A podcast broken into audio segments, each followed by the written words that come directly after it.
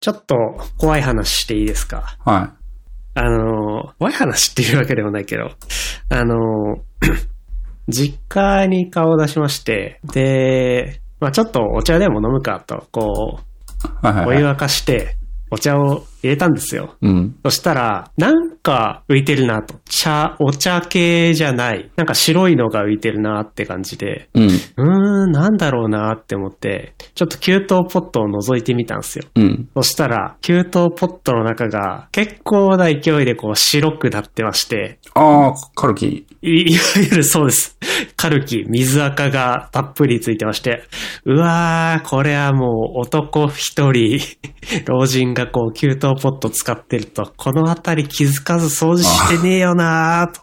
うん。いうことで、ちょっとね、うわ、この、水垢たっぷりのお茶飲むの嫌だなって思って、速攻でこう、たまたまクエン酸はあったんで掃除をしまして、ああ。で、まあ、実家の給湯ポットきれいにしてきましたというお話なんですけど、まあ、そのついでにですね、あの、うちの給湯ポットも見てみたら、なんかちょっとさ、さすがにこう、水が使ってるところと使ってないところでのこの色の違いが結構見えてきてたんで、ああ、まあ白くはなってないけど、ちょっと気になるなって。うん。はい。今朝から給湯ポット、あの、掃除しておりました。あ、今日。そう。え、そ朝から。朝だから今日は朝コーヒーを入れてないんですよ、まだ。あ 僕の大好きなコーヒーが。あの、途中で寝ちゃったらごめんなさい。でね、あの、これもうちょっと続きの話があって、あの、今年になってから、今年、え前回、え、年末かな？えっと、ちょっと忘れちゃったんですが、あの、加湿器ですね。うん。加湿器のタイプがある話とかって前にしましたけど、はいはいはい僕も、えっと、なんですか、いわゆるお湯を沸かす系うんの買ったんですよ。うん。いや、これやっぱね、さっきの話と同じなんですけど、あの、1週間、2週間使うと中すごいですね。カルキ。ああ、白くなりますよね。白いがうん。めっちゃ白くなりますね。うん。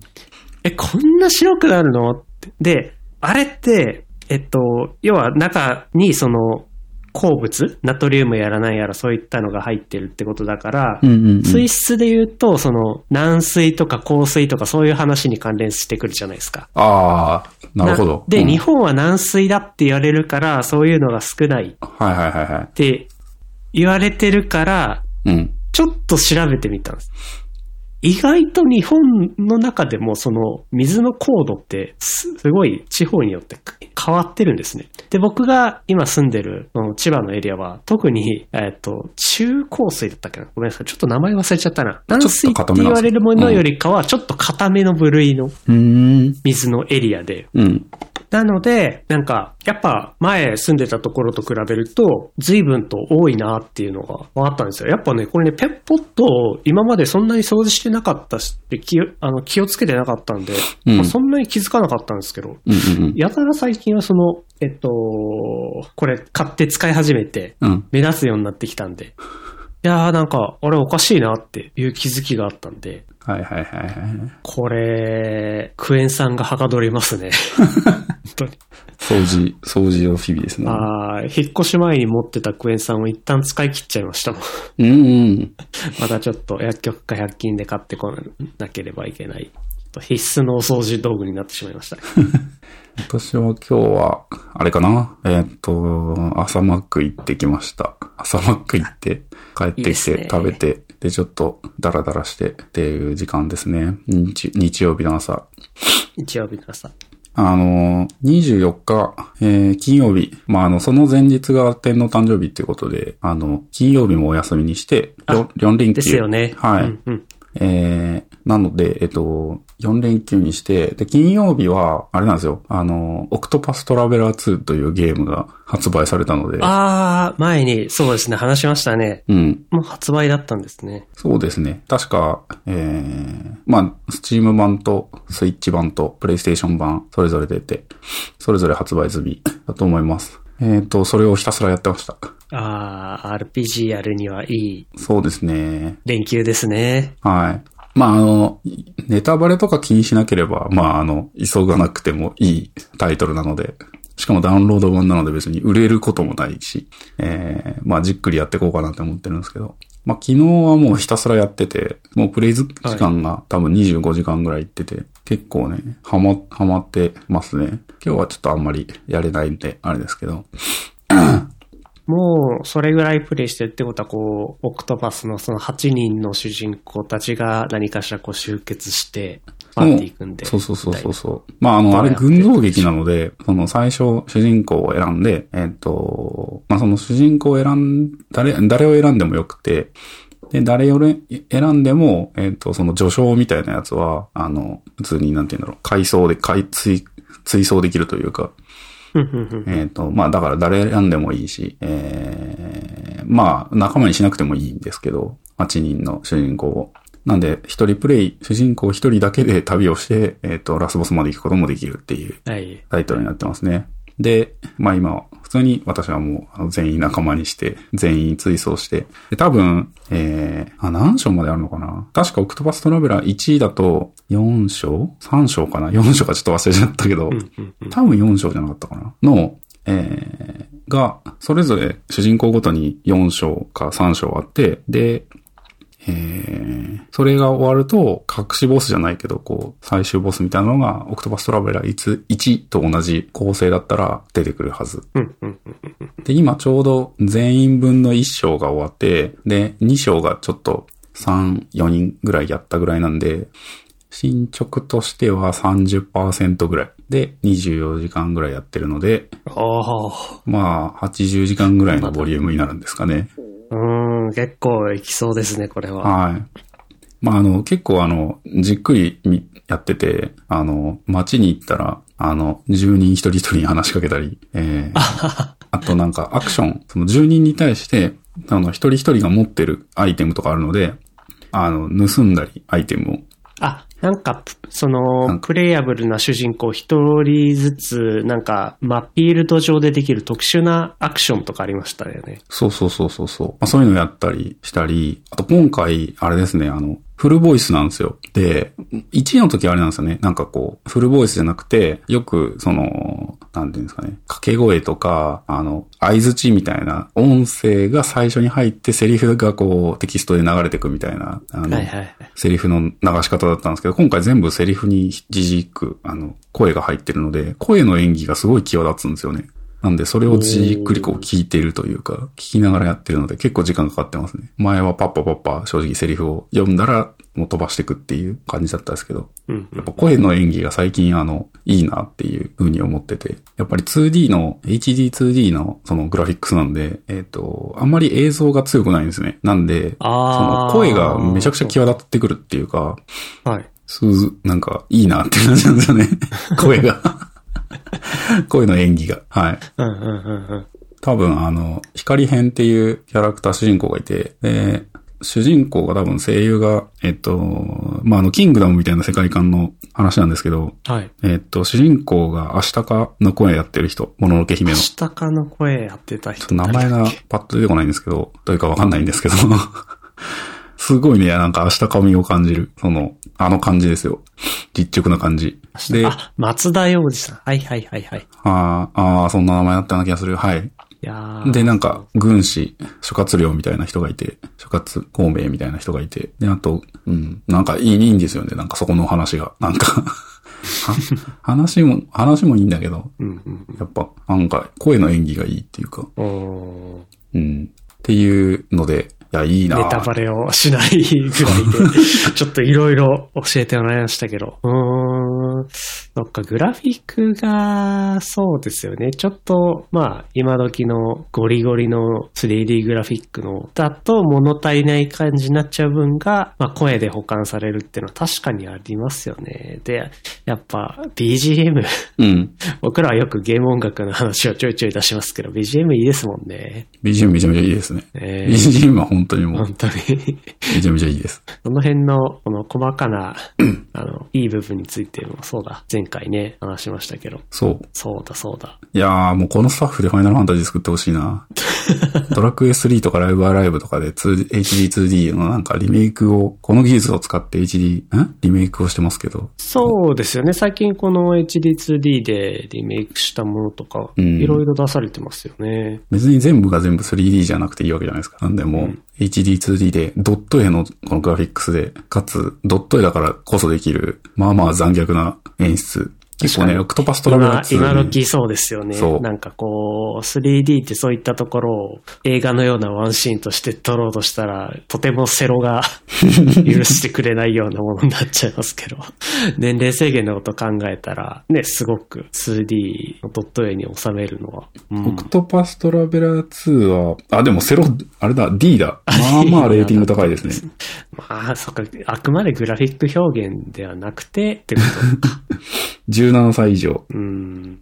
まあ確かに、これ結構残虐なシーン多くて、まあなんていうんですかね、残虐って言ってもまああれか、人が、まあ人が死ぬの結構相当だけど、まあタバコを吸ったりとかお酒飲んだりとか、はい、切断表現とか、まあドット絵だけども結構あるんですよね。うん。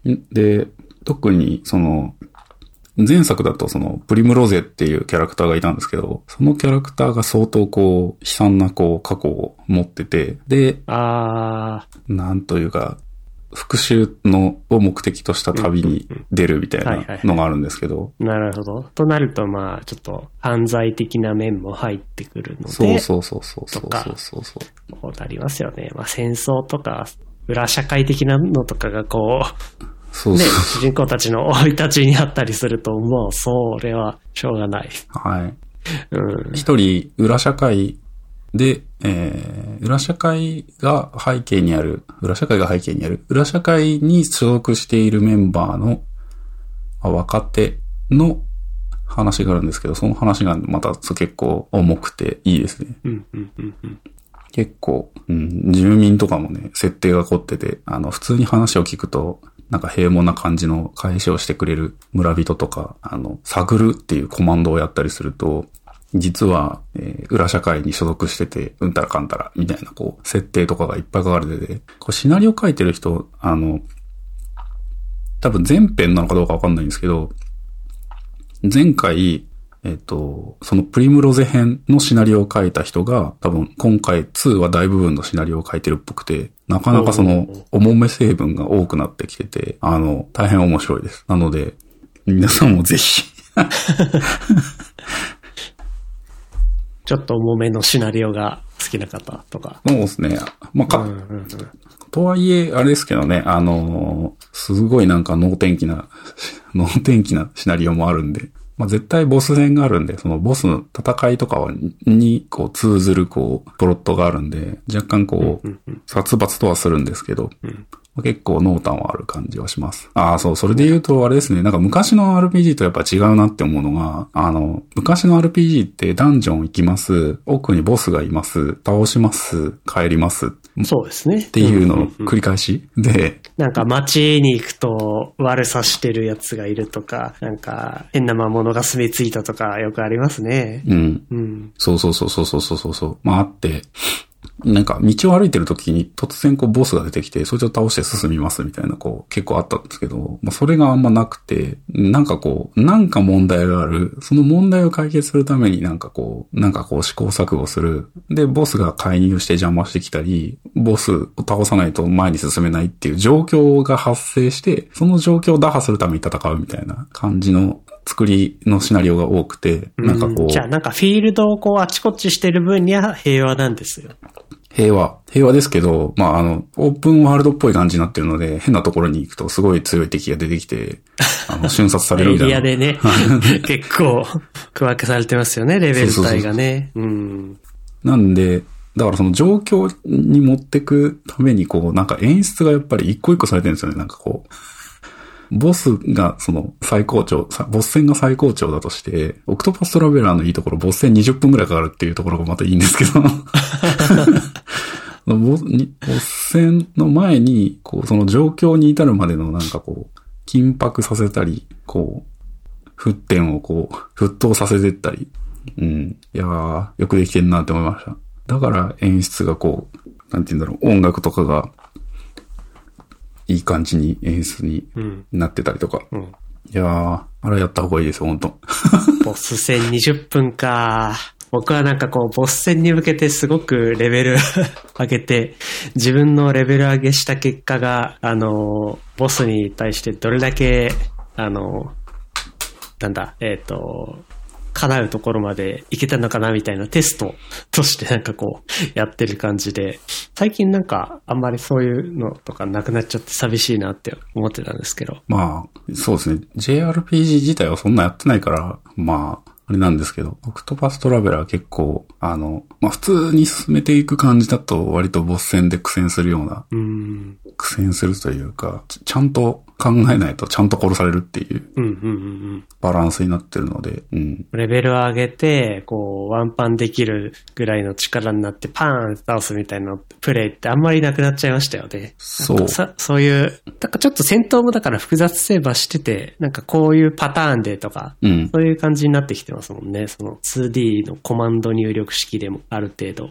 そうね。あれば、弱点ついて、うん弱点つくとゲージが溜まりやすくなってとかっていうのの繰り返しをあ、そうそうそうそうそダウン取って、ダウンからのコンボしてみたいな。う。うん。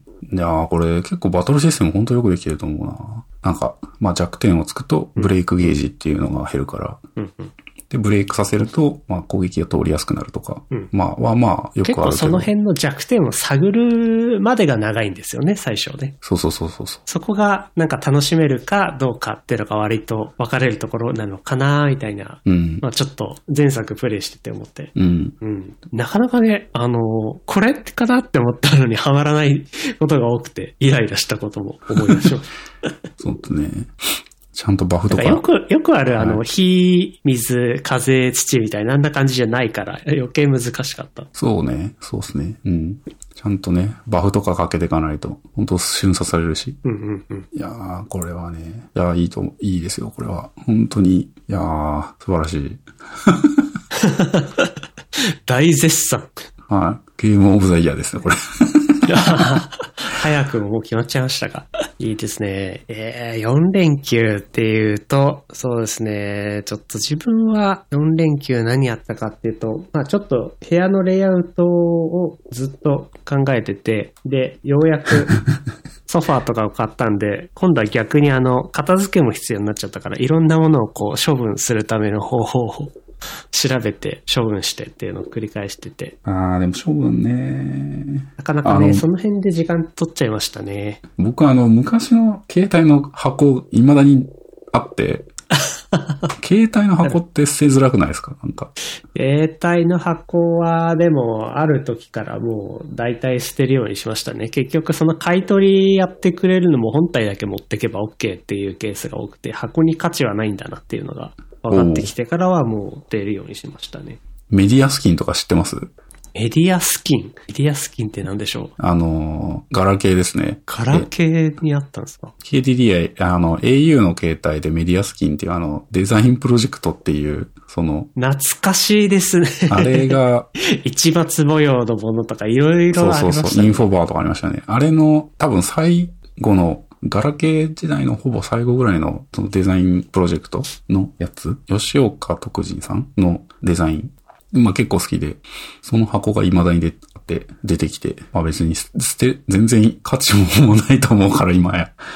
捨てりゃいいかなと思うんですけどね。うんうんうんうんあれ、説明書とかめちゃくちゃ入ってるんですよね。あの、そうですね、もう、昔のプロダクトって箱広げると分厚い説明書いっぱい入ってますよね。そう。あれが今となっては資源ゴミとして 捨てなきゃいけないからなかなか大変で。そうですよね。うわ、もったいねえとか思いながら捨ててて。一応今、あの、僕もだからその捨てるゴミとかを整理してて、この携帯のやつだったりとか、あと昔のソフトウェア。昔のソフトウェアはもう僕も大量に捨てました。あー、あれ、そう、アドビのクリエイティブスイート。クリエイティブスイート6アカデミック版とかありましたね。CS6 アカデミック版とか。え、これ、いディスク、ディスク何枚だったかな ?6 枚とか8枚とか入ってて。やそれディスク捨てました？あ、捨てましたよ。あ、すげえ。捨てられないんですけど。あ、捨てられないんですか？いや、もうあの、ディスクっていうメディアを読み込めないんですよ。手持ちにそういったものがない。まあね、絶対使わないですしね。いやー、そうなんですよね。懐かしい、そう。いやーこれどうしよっかなと思ってアドビ製品とか、マクロメディア製品とかはい。もそうですし、あと、ま、MacOS じゃない、昔の OS10 とかもありますね結構ジャガーとかありますよ。あって、あります、あります。それも捨てて、途中からね、レパードあたりからかな、なんかちっちゃくなったんですよね、パッケージが。昔のはすごくでかくて、確かに。スノーレパードとかあれでしたもんね。割とちっちゃい。普通の CD うん。のね、サイズになってそうそうそうそうその、その前ぐらいまでは、パンサーぐらいまでは普通にあの、A4 サイズのでかい箱の中にディスクがポンって入ってるだけみたいな。ああ、店頭販売用パッケージとして無駄にでかいのがあるな。いやー、かおーすごい。当時使ってたトランス、トランスミットとか、オムニグラフ、オムニアウトライナー、J エディットとか、そういう Mac のソフトとか大量に出ましOmniGraffle。憧れのオムニグラた。フル。憧れの。うん、 OmniGraffle と OmniOutliner は、まあ、プロダクティビティ、当時の自分のプロダクティビティを支えてたもので、まあ、アウトラインツールと、あとは、そのフローとか、えーと、はいなんですか、簡単な図うんを書くためのものですね。うん。なんか僕が多分一番最初の会社でフラッシュの開発やってる時に、えっ、と、まああとディレクターの方がワイヤーフレーム書いてくれてて、で、 PowerPoint か。それの時は多分。だから PowerPoint でやってたんですけど、ある時なんか別の会社がディレクターで入ってくれて、で、そこの会社の人が OmniGraffle 使ってて、すごい羨ましかった記憶がありますね。うわー、すごい、みたいな。今となっちゃうね、ちょっとさすがに Figma とか、なんだろう。ね便で利なツール、がテンプレートとかもこう、いろんなのがいっぱいあるからいいけど、当時はそんな、なんか、かっまあそうですねこいいのを作るのが大変で、そもそも。うん。デフォルトで割といい感じのが揃ってて、使いやすくて、みたいなのを探したら、割とオムニグラフルになったってたかな。まあ最終的にはパワポとかに貼り付けてた気がしますが、うんうんうん。えっ、と、いわゆる、なんだ、うーんと、まあ、ウェブサイト関連作ってたんで、その、サイトマップみたいなものを最初、あの、作って、これで書いてとか、うん。うん、そういうのをやってましたね。懐かしい。懐手かしいですな。、はい、捨ててました、全部。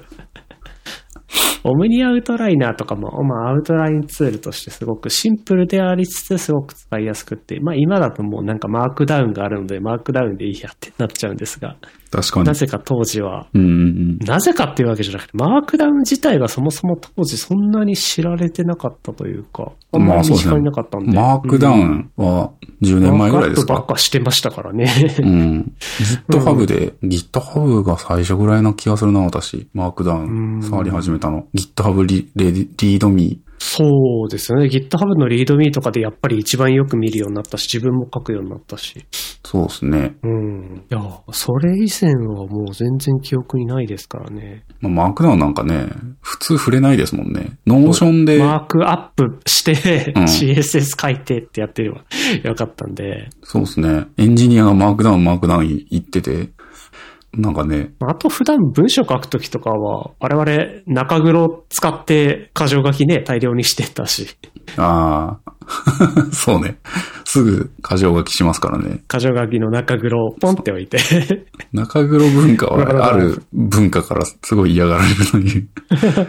で、インデントの幅がなんかこう、うわ、なんかソフトウェアにとよって違って、うわ、気持ち悪いってなって。ワードかなんかが、えー4文字とか、まあ文字数じゃなかったかな、なんかインデントの幅。うん。なんかデフォルトで決まってる変なのがあって、うん。うん。あれを綺麗にするっていうのが自分の楽しみだったな。まあ今もうマークダウンで、Google Docs もマークダウンでうん。書けるようになって。そうですね。とあとはまあ当時は FTP 使ってたんで、えっ、と、トランスミット。ああ、トランスミットか？えー何のことかと思ったんですね、さっきトランスミット。って、はい。トラックのサイバーダックとかじゃないですね黄色いトラックに、後ろになんか青青い紫色コンテナを。積んだ、うん。紫色かな？のコンテナを積んだ、そんな感じのアイコンの、で、パニックっていう、ああ、まあ 懐かしい。結構そのデザイン的にかっこいい Mac のソフト、はい。いろいろ作ってた会社が、あのーいろんな Mac 用のソフト出してたんですけど、その中の一つが、まあ、FTP ソフトの、えー、そうかトラン。スミットで。コーダ使ってましたね。パニックでといえば、私は。あ、そうですね。パニックといえばコーダっていうウェブはい。HTML、CSS、ホームページ JavaScript クリエがイター的はないポジションのがね、いい感じに書けるエディター。いましたね。確かに、コーダーにはお世話になったなコーダー、懐かしい。ドリームビーバーかコーダかぐらいだ。うん。なんか、多うん分、サブライムテキストとかが一瞬流行りつつ、えーあー、 Sublime より前でしたね。この辺使ってたのは、本当に。そんな気がしますよね。さ Coda 使ってたら Sublime とか、うーん、あーテキスト。で、やっぱりなんか Dreamweaver とか Coda とかホームページクリエイターとか、ああいうホームページを作るための IDE っていうのから、なんか、うん。いつの間にか Sublime みたいな、い普通のテキストエディターで 書くようになってて。そうですねなんかあれですよね。あの、えっ、と、リアルタイムなリフレッシュ。なんて言ったっけ？ホットリロード？ホットリロード的な、そうそうそう。多分当時ホットリロードじゃなくてなんか別の名前だった気がああー、すでも確か。にコーダもありましたね。なんか CSS 保存ってやったら多分なんか自動的に。ね、で、ブラウザで表示してるそっちもリフレッシュされるみたいな、そういうのが、なんか多分いろんなツールが揃ってきて連携するようになってからはなんかタブライムとかにもなってた気がしますけど、うんうんその前は多分その IDE 内でやってたのかな確かに。確か。うん。ウォッチ、ウォッチじゃないけどなんか、そんな感じだった気がしますね。ちょっとなし懐かしくなって今コーダを見てるんですけど、もうあれですね、2020年に最後のリリースして開発終わっちゃったんですね。多分ね、新しいソフトになってると思います。あ、このノバっていうのがそうですね。あそれそれじゃあ、ノバな、ちょっと違う名前になってる。まあでも VS コードで いいなっていう 気になっちゃってて、もう今はそうですね。その V- VS コードもまた、ウェブ上で、ウェブに、ウェブ、うん、でもな、あ、ウェブサイトだったらいいのかな。まあいろんなあのコードサンドボックスとかそういういろんな、なんでしょう。ブラウザ上で開発できるようなところが、VS コードやらなんやらそういったエディターを組み込みで作って、ウェブだけで、ウェブだけで、ブラウザだけで開発できるような状況になってたりするから、うん。まあ、これがコーダの クラウド版かなみたいな感じですしね、今は。うん。懐かしいですなパニック。パニックは本当アップルデザインアワードの受賞歴がすごいですね。うん。2003年からはほぼ毎年取ってたって感じで、と 当時は懐かしい。うん。懐かしいですね。まあ最近ローカルのソフトで、あの、あんまりね、使うっていうか新しいソフトをインストールするってことがなかなかないかなってとこですけど、ちょっと最近いいなって思ったのえーなんかあが、んまりそういうのよりかは iPad とか iOS とかそういうところの、あのー、なんかテキストを書いたりとか、うん、なんか、プログラミングをするとかだったら別にね、あの、クラウドのソフトウェアでもよかったりするかなってとこなんですけど、うんうんうん。あの、やっぱり Mac 上の、えっ、と、なんか、動きを、えっ、と、なんか、最近いいなってって思ったソフト、スクリーンスタジオっていう Mac の動画撮影ソフトがあって、えっ、と、まあ、ちょっと Windows だからわかんないと思うんですけど、あの、画面上のカーソルの動きだったり、えっ、と、ウィンドウを録画する、あの、ソフトで、クイックタイムプレイヤーかなっていうのを、普通は使ってたんですけど、えっ、と、スクリーンスタジオっていうソフトが最近 Mac 用に出てて、これが結構いいんですよ。僕もね、実は知ってます。あ、そこれうなんですあの、 Product Hunt の方からニュース来てて、なんかなって見たら、あの、 Product of the Day 取ってたんで、うーん、これね、これ系いいのいっぱいありますよね。どんどん。うん。まあ、あの、単純に画面上の、画面上？スクリーンレコーディング。クリーンレコーディングが、あの、綺麗に撮れるよっていうソフトなんですけど、まあ、やっぱり、その、チュートリアル動画とか、あの、人に説明する用の動画とか意外と撮るんで、撮ると便利なんで、あの、そう、まあ、見る、見ないといけないっていう、ちょっと、なんていうんですかね、めんどくささはあるんですけど、やっぱここれで説明した方が早いみたいなのが結構あったりするんで、なんかツールの使い方とか、これで撮っちゃって共有するとかやったりしてて、あー、オンボーディング資料とかですか？そうそうそうそう。まあ楽ですよね。その、やっぱり、まあめんどくさい、一番めんどくさいなって思ってるのが、やっぱりその、まあ、すうん、まあ、新しいツールを使うときに、まあ、ここをしてね、みたいなのを説明するときに、あの、テキストで書いてもいいんですけど、まあ、動画撮って見せた方が、わかりやすいので。そうですね。今時間あるってこう、 Slack でチャットしてたら、ハドルに来てもらってスクリーンシェアしながらやったりとか。あ、そうそうそうそう。そんなやり方しちゃってますから、非同期でやろうとしたら、まあ動画撮るっていうのが一番伝わりやすいですよね。そうなんですよね。あと、ちょっとなんか、これはちょっとイラってして思ったやつなんですけど、はい。なんか勉強会とか開いて、で、Figma の使い方とかをこう教えてたんですけど、ええありがとうございましたみたいな、こう、YouTube で勉強しますって、こう、感想が返ってきて、あり、感想送ってくれるのはありがたいんだけど、その、質問しろよと思って。YouTube 見るのかよと思って。やらなくてよかったのかなとか思ったりするんで。その、その、その感想は残酷ですね。なんだその感想はみたいな。勉強会開いたのに。いや、もうね、ちょっとね、そうう、ん。デリカしないな、こいつと思って。そう、伝わり方によっては、ああ、まあ、きっかけとしては、まあ、あの勉強会開いていただいてありがとうございます。でも、まあ、ちょっと、あの、細かいところは自分で、あの、勉強するから大丈夫ですよ。YouTube 見ますね、みたいな、そんな、ね、伝わり方になりますもんね。そうそうそう。質問しろよいや。ー、ちょっとき、厳しい。まあでも日本人っぽいなって思いました。なんか、本読んでみますとか、あの、あーなんかまず触れやと思って。触って質問しろよと思って。うん。あー、でもそうですよね。なんか勉強会終わってからとか、まあ記者会見の場とかでもそうですけど、なんか日本人の質問の仕方って、なんか独特ですよね。なんだろう、奥ゆかしい。なんな遠慮がち。なんか質問慣れてない感じですよね。なんか。質問力の低さみたいなところとかもたまに記者会見的なのだとあったりしますもんね。え、そんなん自明じゃんみたいなところをまた言うみたいな。うん。え、何？まあね、とはいえ、あ、うん、気持ちもわからんでもないんですけどね。おすすめの本ありますかとか、あれ、それ聞く、聞くかねみたいな。あー、おすすめの本うね。ん。なんか、専門家が、まあ、その、今や言ってた話だったりとか、もうちょっと興味湧いたので、もう少しこう、深いところを知りたいので、本読んでみたいですっていうニュアンスなのか、ニュアンスとも取れるし、うん、そうですね。うん。まあ、ちょっと今言ってた話はわかんないけど、わかんなかったので、本読んでみるんで。みたいななんか、でも絶対やらんやんとか思う思うんですよね、あれ。絶対本読まんやんとか。お、お世辞なのかなみたいなところもありますよね。そう。こういう会があって興味は持ちました。でも、みたいなとまあね。ころは。うん。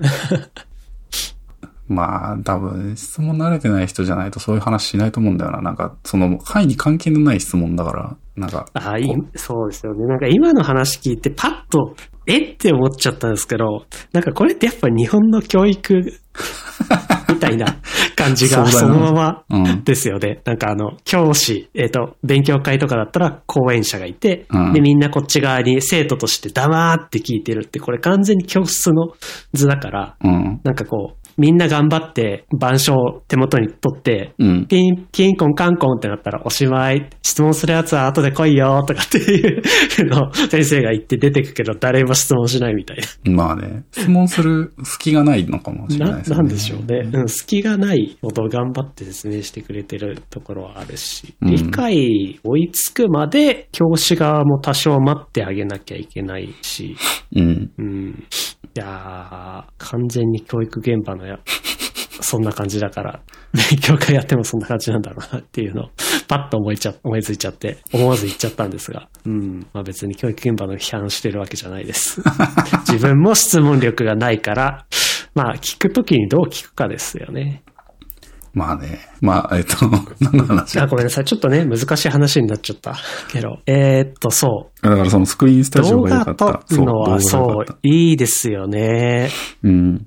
なんかデバッグ的な時でもいよくね、あの、使いますしね、こういう動作するようにしたんだけど、いいみたいなんで、ちょっとブラウザーをレコーディングして。あの、FAQ 作ってるんですけど、あの、まあ、お客さんからお問い合わせが来て、そのお問い合わせ見ていくと、あの、んなんだろうな、ここをそう、こうやって押していってください、みたいな、えーこう、なんていうんだろう、説明をすることが結構あるんですけど、ええ。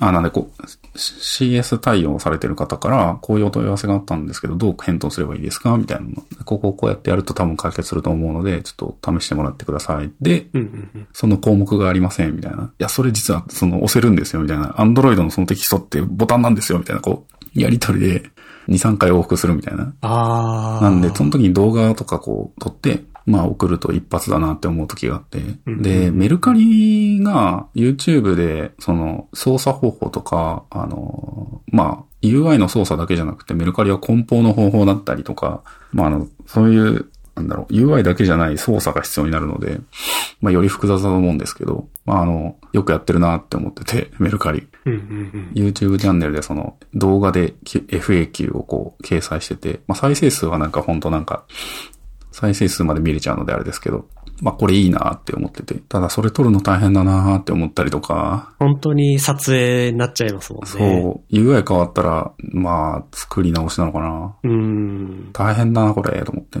確かに。なんでおっしを踏んでてるっていう状態ではありますね。うん。でも、本当に、うん。サイドバイサイドで横にそういったはい。動画流しながら操作するっていうことは僕もちょいちょいやってるので、うん。うん。やっぱあると便利ですね。そうですよね。動画の最終的には動画の方だけ見て、うんテキストの方見てないこともあります。確かうん、うん、そうですよね。だから、どうテキストの方は最新版になってるんだけど、動画の方がうんちょっと古いバージョンとかだったりすると、あれってなって、テキストの方見て、あ、これのことか。ここちょっと動画と違ってるなって。確かに。ありますあります、そういうのは。いやー、大変ですね、動画。これは、メンテしていくのは本当に、うん。と現実的なラインどこか難しそうですね。大変だとは思います。そこも、そのうち、なんか自動化できたらいいですよね。確かに、あの、自動テストのツールとかでね、あの、あいついいみたいな、やって、で、それを動画でますよね。撮ってみたいな。そうそうそうそう、はい。スクリーンショットじゃなくて動画撮ってくれるようなテストのツールも、うん、ありますし。うん。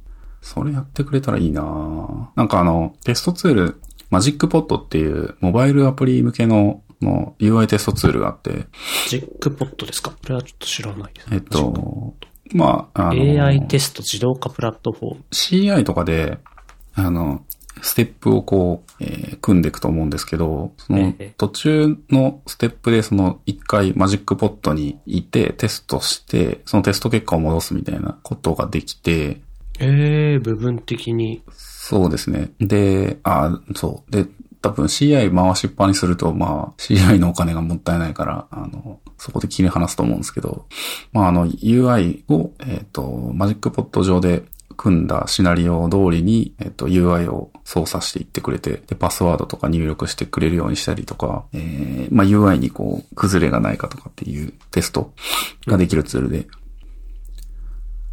これね、ある程度、便利だと思うんですけど、まあ、やっぱり結構使い慣れ、テスト、QA のチームがあるとか、うーん、ある程度自動化されてないと、なんて言うんだろう、あの、うまく回らない仕組みだったりすると思うんで、なかなか、今ちょっと導入は検討してるんだけど、導入はできてないっていう状況なんですよね、これ。まあ、いわゆる、その DX みたいな話はよくありますけど、その前段階の整理が必要っていうよくあるケースですよね。かな？うん。自動化する前にまず手順あ、そうそうそうそうそう書き出しておけよと。そうなんですよね。お、なんだっけ、 Autify とか、そういうケースなんかそういうやつありますね。それとか、そういうやつですね。うん、結構手順化してみると、このケースはこう言って、このケースはこう言ってって恐ろしい分岐が発生するって分かって。うん。結構この自動テストもね、また大変ですからね、これ。うそうなんんで。すよね。自動テストもお金がかかるんで、これはテストし、自動テテストしておくシナリオなのかどうかっていう見極めとかもこう、どうしましょうかって、QA の人話して。まあ、これはやっぱりね人,、うん人間がやる仕事じゃないから機械化しておきましょうって。俺はリグレッションテストとして毎回、ま、テストチームの方で回しておきますとか。うん。これは機能変更のたびにチェックする必要がある部分なんで人間がやるようにしますとか。うん。あ、そう。機能も変えるとね、エラーになったりするから。結構影響がある、ないとかを見定めて、ね、人がいるか、機械に任せるかっていうのは、なんかちょっと難しいところがあって、なんですよ、そこは毎回相談してますね。そうね。難しいんだよな。モーダルが出るときと出ないときが例えばあるとかで、またこの画面に行ったときにう、ん初回だったり、3回目、初回3回目、10回目にモーダルが出るとかだったりすると、そのテストを回した回、日、その日、何回テストを回したかによって出るタイミングが、出る要素が変わって、あれ、モーダルが出ちゃってるんでエラーですみたいな。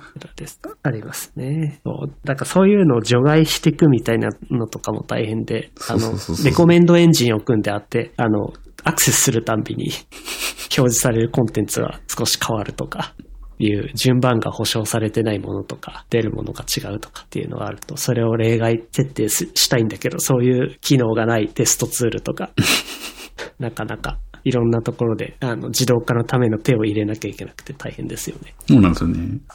ちょっとね、実テストに関してはもう本当割と憂鬱ですね。考え、考えてもなんかちょっと、またコストが乗っかっちゃうんで、うんうんうん。うーん。なので、やっぱこの辺専門家がいて助けてくれると本当助かりますね。ああ、まあそうですね。うーん、そうなんだよなはい。で、マジックポットのページをちょっと見てるんですが、えーと、データ駆動テスト。はい。少しずつデータの値を変えながら繰り返しのテスト。うん。で、条件分岐とか、待ち処理とかもできて、画像で差分チェックができて、ああ、いいっすね。なんか、いろいろありますね。日時計算とか、駅表現とか、二段階認証突破とか、そういったユーティリティもあり。うん。うん、うん、うん、うん。MagicPod はあの、まあ、モバイル専門ですみたいなので売りにしてますけど。あ、そうなんですか？ウェブサイト見ると結構ブラウザーテスト、モバイルアプリテストってどっちでもできますよって売ってますけど。割とモバイルから多分売り出していった気がしますね。ん。なるほど。ちょっと MagicPod の中の人じゃないんでわかんないですけど。で、 Autify とかが、えー、多分ブラウザーテストが主力？ Autify、こちらもブラウザ操作を記録するだけでノーコードで。うん。まあ、これ系のソフトは結構いろいろあって、うん。うんうんうん。GUI テストツール。ねいっぱいありますね。はい、いろいろあるので。最近教わったのだと、えっ、と、名前、いつもなんて読むんだっけってなっちゃうんですが、 mabl だったああ、はいはいはい。はい。とかは最近、そうですね、あの、教えてもらって良さそうということで、実際テストで導入していただいたのかな？うーん。なんかもうすでに動かしていただいてる。確かにこういう系言われてみると、いろんなサービスが今ありますよね。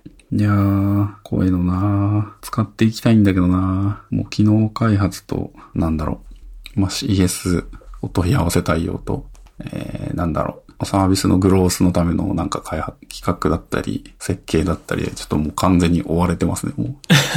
守りの部分全然できてない。うんうんうんうん。まあ次につなげるための守りの部分でもあるから、バランスが難しいですよね。うん。まあ、結構、ライブラリのアップデートとか、まあ、した時にやっぱり自動テスト回しておきたい感じはしてて、うんで、リグレッションテスト、その QA の手によるテストだとちょっとやっぱ不安なところが結構あって、まあ、そうですね。早いうちから導入するのがいいのか、その大規模リファクタリングだったり、うん、ライブラリの大部分をアップデートするっていう タイミングで入れるのか、まあ悩ましいところですな、これは。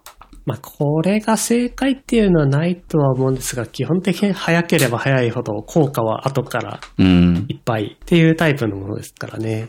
うん。えっ、と、成長する前に買っておいた方がお得だよみたいな、そういう株式取引というか、保険みたいなものですもんね。うん65歳間近になってから入るんじゃなくて、20代からちょくちょくと小さく貯金しておく。そうね。で、これ思ったのが、やっぱりこう、変な設計が入ってたりすると、その設計のための迂回の仕様とかが結構いっぱいあったりして、その迂回のためのテストをまた書くみたいななんかもう、ええすっごい悪循環があるんで、その今、まずわけのわからん仕様を潰すっていうことをやらないといけなくて。ですね。うんうん。だからリファクタリングのバックログの順番がガラガラガラって変わって、そう。で、そのためにユーザーにこう、この機能なくしますっていう、こう、告知のためのネゴシエーションをしに行くっていう。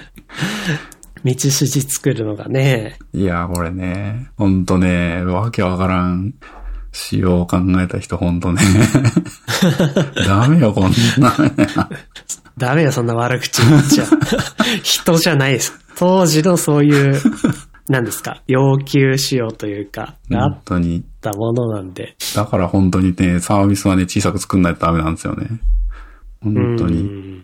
ん配って、うん。で、何の話かはわからない。設計もだから スケールするごとに、ちょっと見直しとかもね、やっぱしないといけないですし。そうね。うん、本当に、あの、簡単なウェブサイトを NEXT とか NEXT でサクサクサクって作ってるうちは良かったんですけど、それが巨大な SPA になってくるときに、モジュラブルにしないとやっぱ辛いなとか、うん。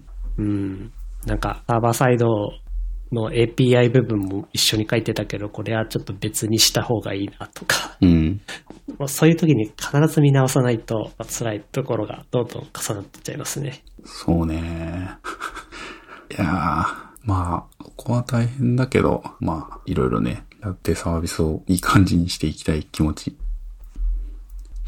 あと最近何かやったかなまあ、久しぶりに人前で演奏するってことをやったりしました。一週間あ前。ライブですか。はい。なので、あの、すごい意識が高まって、あの、まあベースを弾いたんですけど、あの、エレキギターとかエレキベースを弾く人だったらわかると思うんですけど、エフェクターボードっていうのを作りまして、エフェクターボードを作る。えっと、普通、えっと、ギターとかベースを、まあ、演奏するときに、まあ、スピーカー、アンプに直接そう、シールド、ケーブルをつないで、はいで、演奏するんですけど、その音だと、まあ、物足りないぞと。えーなの、で、えっ、と、エフェクターをつなぐんですね。はい音を、まあ、ギャーンっていう音にしたりとか、ヒョワワワーンっていう音にしたりとかっていはいうやつ。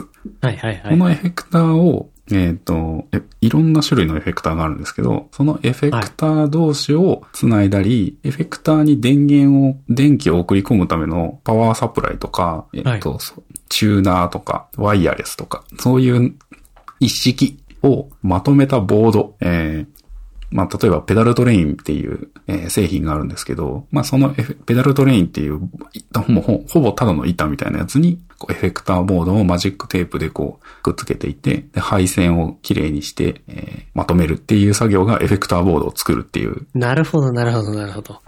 すごくイメージできました。久しぶり、久しぶりっていうか、あの、すごい作りたかったんですよね、エフェクターボード。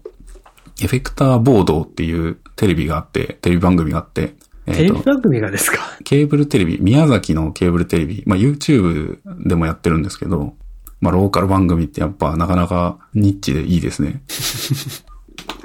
まさかそんな、バンドマン用の、しかもニッチなニッチですねの。番組を作っちゃうとは。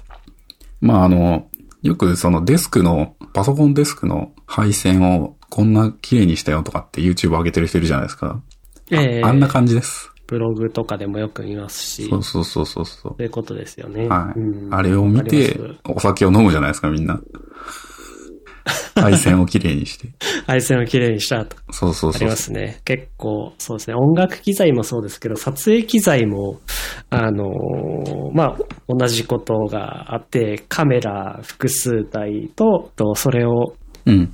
えっと、PC とか配信機材に集めるための、うん。まあ、HDMI を集約するところうん。があって、そこでスイッチングさせて、で、音は音で別にとってミックスするために、えーマイクをつなぐとか、えーゲーム機つなぐとかなんだとかしたものをミキサーに入れて、うん。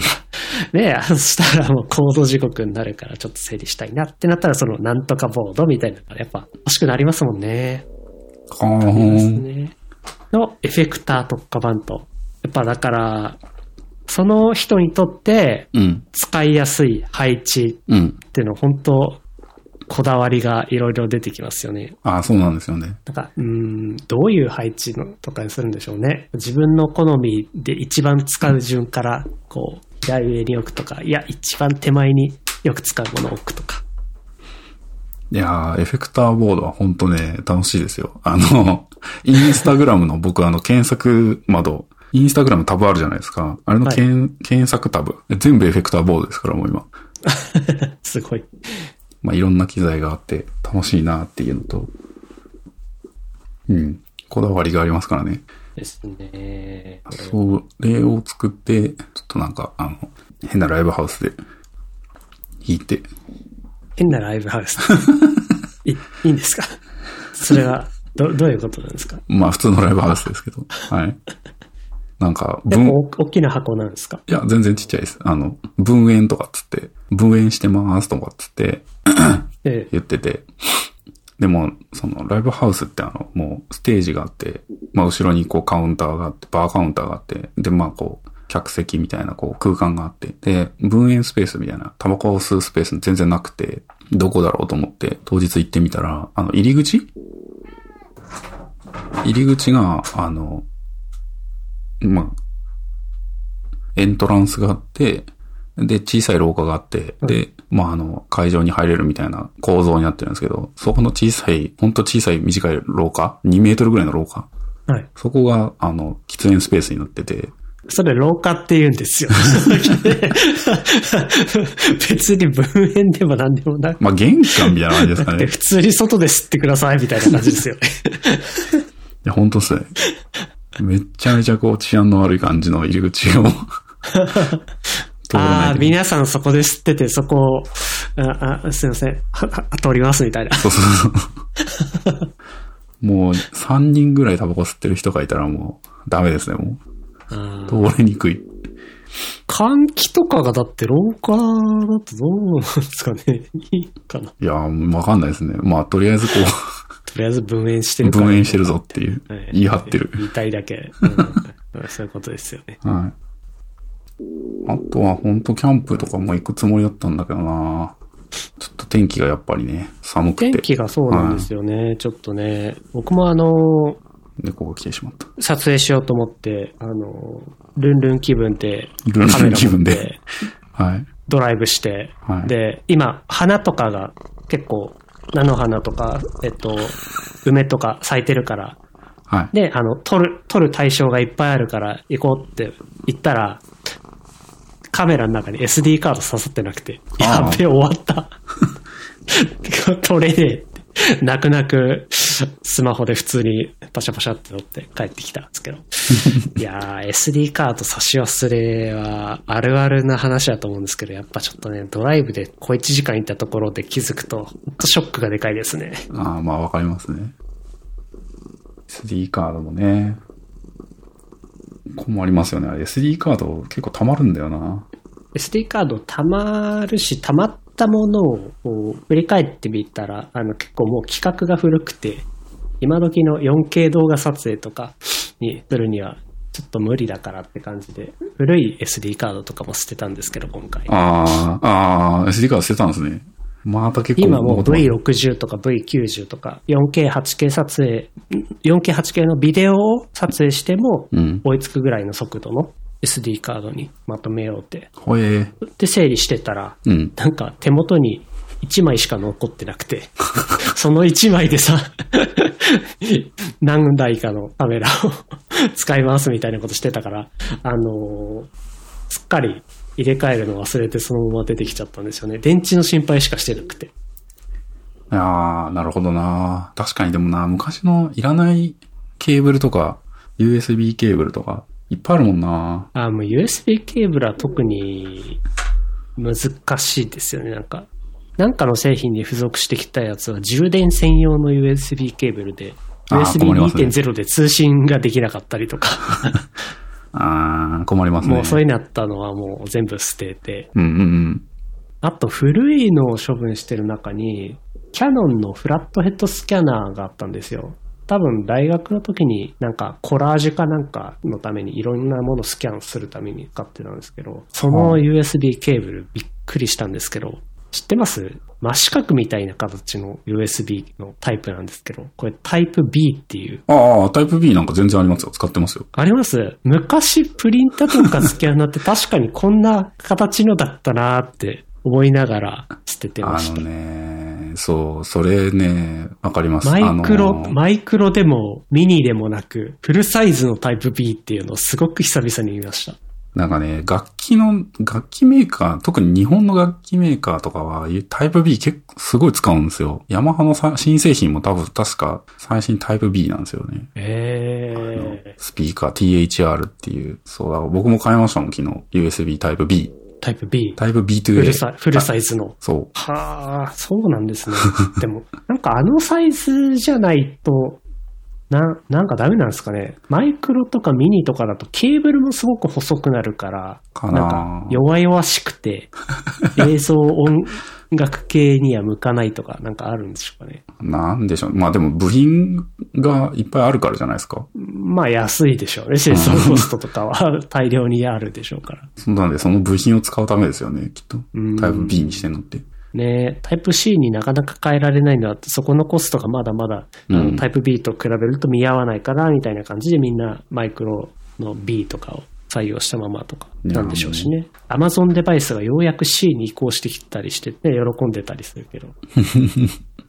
いやー、電子ピアノとか、その、スオーディオインターフェース、スピーカーとか、タイプ B とかだし、あとエフェクターとかも、あれですよ、マイクロ USB かな？うんうん。ストライモンっていう、アメリカのブランドですけど、ストライモンもタイプ B ですね。うん。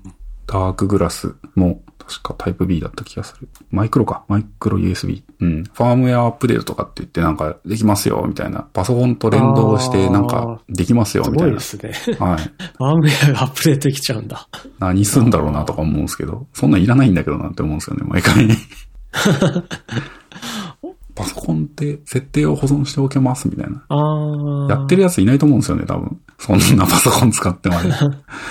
やってる人いるのかな？なめんどくさいことやる、やらないと思うけどな。うんうんうんうんって思ってしまう。ね、エフェクターぐらいだったら、そんなに覚えておく変数多くないから、保存もそんなにいらないかなっていうイメージなんですけど。うん。まあ、っていうか、エフェクターを、外、外の、なんて言うんだろう。ハードウェアとして買う、なんてことするやつは、あー、なるほど、確かに。パソコン使いたくないから買ってるわけで、パソコンのソフトウェア音源とかソフトウェアエフェクターとか使ったらね、いいわけで。ね、そうですよね。うん。わざわざハードを買ってる人が、なんかちょっとターゲット違いだよって感じしますね。う。そうんなんですよね。毎回これ、しました。うん、って思ったり、思わなかったり。そう。だから昼、ちょっとまたあれかな。今日はお掃除でもしようかな。ね、スノーレパードとかの CD とか DVD もあるし。捨てられない。あの思い出に浸りながら 捨ててってください。いくつかはインテリアとしても飾っていいんじゃないですか？いやー、もうすでに10年以上飾られてますからね。記念に、ね。記念にあの、CD ジャケットだけを額縁に入れて、確かになん。かそう、最近そういうテック的なものを額に入れて飾るとかってありますよね。なんか iPhone の分解したものとかをよく YouTube で見かけるんですけど。確かに。飾ってる人いますよね。うん。分解して額縁に収めて。はい。あれ、パウチかなんかしてんのかな？空気を。どうするんですかねあんな重たいものを額縁の中に入れるってだけで大変でしょうし。そうですよね。で、場所を固定させるから。なパウチなわけんねえか。でしょうね。なんか接着剤かなんかでくっつけてんのかな？とか、あと、何でしたっけあの、液体で透明の、えっ、と、アロンアルファ固めるやつ。アロンアルファじゃなくて、なんだろう。あなんか、何でしたっけアクリルじーレゃなくて。レジンじゃなくて。あ、レジンですか。そうですね。レジンの中に入れちゃうとか。うんうんうんって。いうのもあるのかな。確かに。僕、それだったらあれですね。なんか、ソニーのウォークマンとか入れたいですね。あの、あー。世代なんで。あーわかりますね。そういうのとか、ちょっと、ちょっと昔のブラウンのかっこいいものとか、いっぱいあるから、レトロな。ブラウン？ヒゲ剃りですか？あブラウン、今は髭剃りとか、あと何ですかね。歯ブラシ、電動歯ブラシとかか。まあでもそういう電子機器のメーカーで、けど、で有名ですけど、デザインとしても昔からすごいいいものを作っている会社なので、工業デザインとしてうんうん優秀な会社ですか？ら。確かにあれはちょっとかっこいいなって思うんだよな。古い製品を。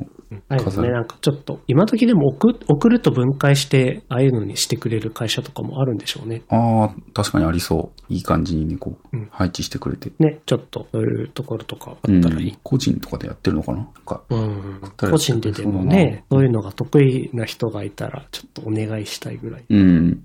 なんか、捨てるに捨てられない製品とか結構ありますからね。あの、ミクロ、ミクロゲームボーイ？アドバンス？ん？マイクロゲームボーイ？ゲームボーイ？ゲームボーイミクロ？ミクロ？はい。ゲームボーイミクロ飾ってありますけど。まあ、なんかちっちゃいから好きなんですけど、これ USB タイプミニ B だな、これ。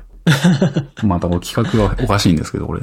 いやー、懐かしいですね。こんなのもありましたね。そう。ゲームボーイって言ったら縦型だったイメージなのに横型になって、こうアドバ、アドバンスのソフトが遊べるんですけど、アドバンスのソフトしか遊べなくて、で、画面が異常にちっちゃいので、やっぱりゲームプレイするには不向きなんですよね。小さすぎるっていう。まあ、ミクロですもんね。そうそうそうそう。でもちょっと。そういえば、任天堂スイッチオンラインで、そのゲームボーイとかゲームボーイアドバンスが、のゲームが遊べるような配信が確か始まったんですよね。ああ、そうなんですね。今どんなタイトルが出てるのかなと、ちらっと。スーパーマリオアドバンス4、マイメイドインワリオ、クルークルクルリン、マリオルイージ RPG、ゼルダの伝説不思議の帽子、マリオカートアドバンス。っていう感じで、なんか今2月9日からスタートしてるので、ゲームボーイアドバンスがいろいろ遊べるようになってますね。うーん。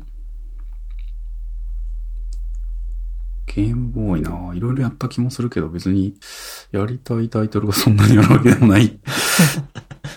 昔のタイトル。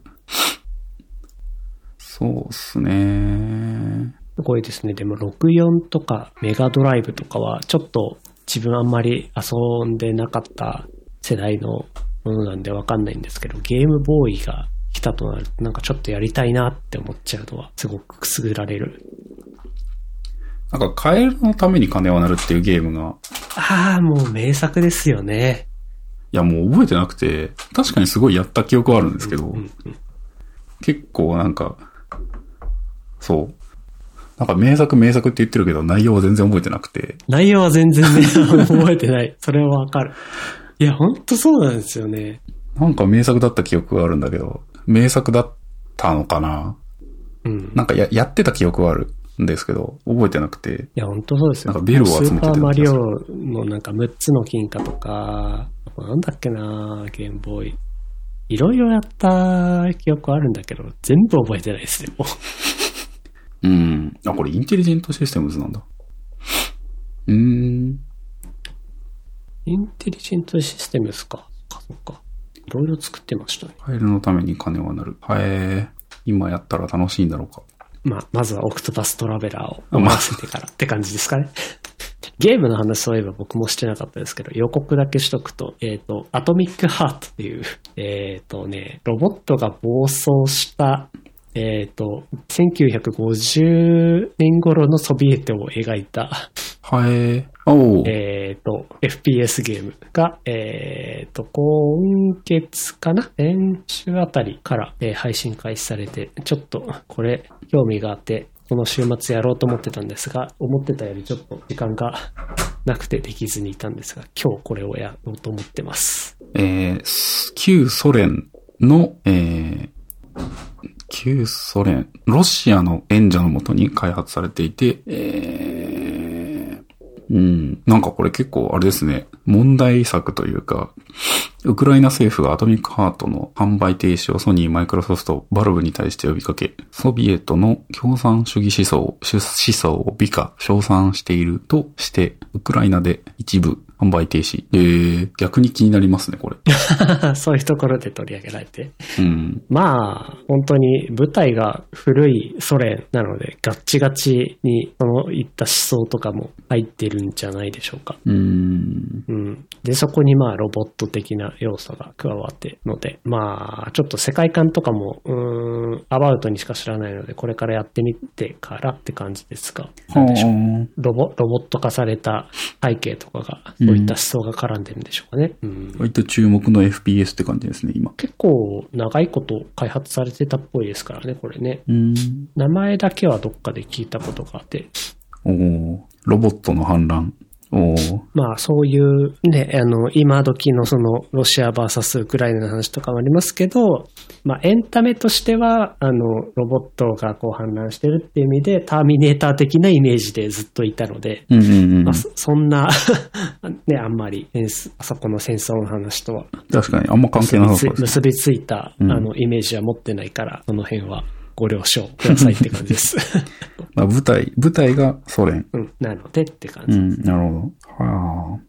なるほどね。あ、ゲームパスにもリリース初日から対応。なるほど。はい。というわけで、そんなところでしょうか。はい。こんなとこですかね。はい。ちょっとネタがね、最近最近ネタ、うん、そうですね。まあ、いのいろいろ仲ないと思うんですよね。仲はないと思思うんですよ。あの、最近 AI ネタが盛り上がりすぎちゃって、あの、ここでわざわざ話すほどでもないな、みたいな感じがそうそうそうそうそう。あるんですよね。そうなんですよね。あの、ディープラーニングと、あとそのチャットボットをはじめとしたチャット GPT の、うん、GPT-3 の話とかも、めっちゃいろんなところで見見て、うん。ツイッターとかでも見て、うんニュースでも見て、うん。なんか、飽和状態で、わざわざここで話すみたいなとかって感じじゃなくなっちゃってるんで。まあね。うん。まあ、ちょっとインプット過剰すぎて、わざわざアウトプットする必要もないかなって思っちゃってること自体がなんか、それアウトプットしろよって話なのかもしれないですけど。うん。まあ、あんまりね、なんか、語ることがないんだよな。え AI、 Notion API とか、 Notion AI とか。あ、ノーション AI、そうだそうだ。あの、自分も招待送って、で、届いてて、まだ全然使ってなかったですね。なんかね、あの、今この録音してるソフトロジックって言うんですけど、このロジックが、あるファイルが開けなくなったんですよ。なんで、あの、なんか、あファイルを開こうとすると、ロジックアプリごと落ちちゃうみたいな、クラッシュしちゃうみたいな現象があって、はいはいはい。で、ちょうどあの、モントレーからベンチュラ、あの、MacOS のアップデートをしたんですよ。メジャーバージョンのアップデート。あで、それに伴ったちょっとなんかクラッシュなのかちょっとわかんないんですけど、あの、まあ、あの、ちょっと環境が変わったのでいろいろあって、えっと、クラッシュするようになってしまったので、それの解決策を、まあ、探して解決したんですよ。もう開けるようになって。あ、ええよかったって話なんですけど、一応まとめとこうかなと思って、 Notion に Logic Pro、えー、ファイルがクラッシュして開けなくなった時の対処法みたいなタイトルを書いたら、 Notion 側から AI でこれを書きますかみたいに言われたんで、ポチって押してあ、ガーッ、そしたらガーって書き始めて、そ僕がやった対処法とは違うんですけど、なんかそれなりに、あ、これやってないなっていう、こう、対処法が3つぐらいこう表示されて、あ、もうこれで良かったのではって思う感じの体験になったので、そう、あ、これ結構文章書く気を失わせる、させられるなって、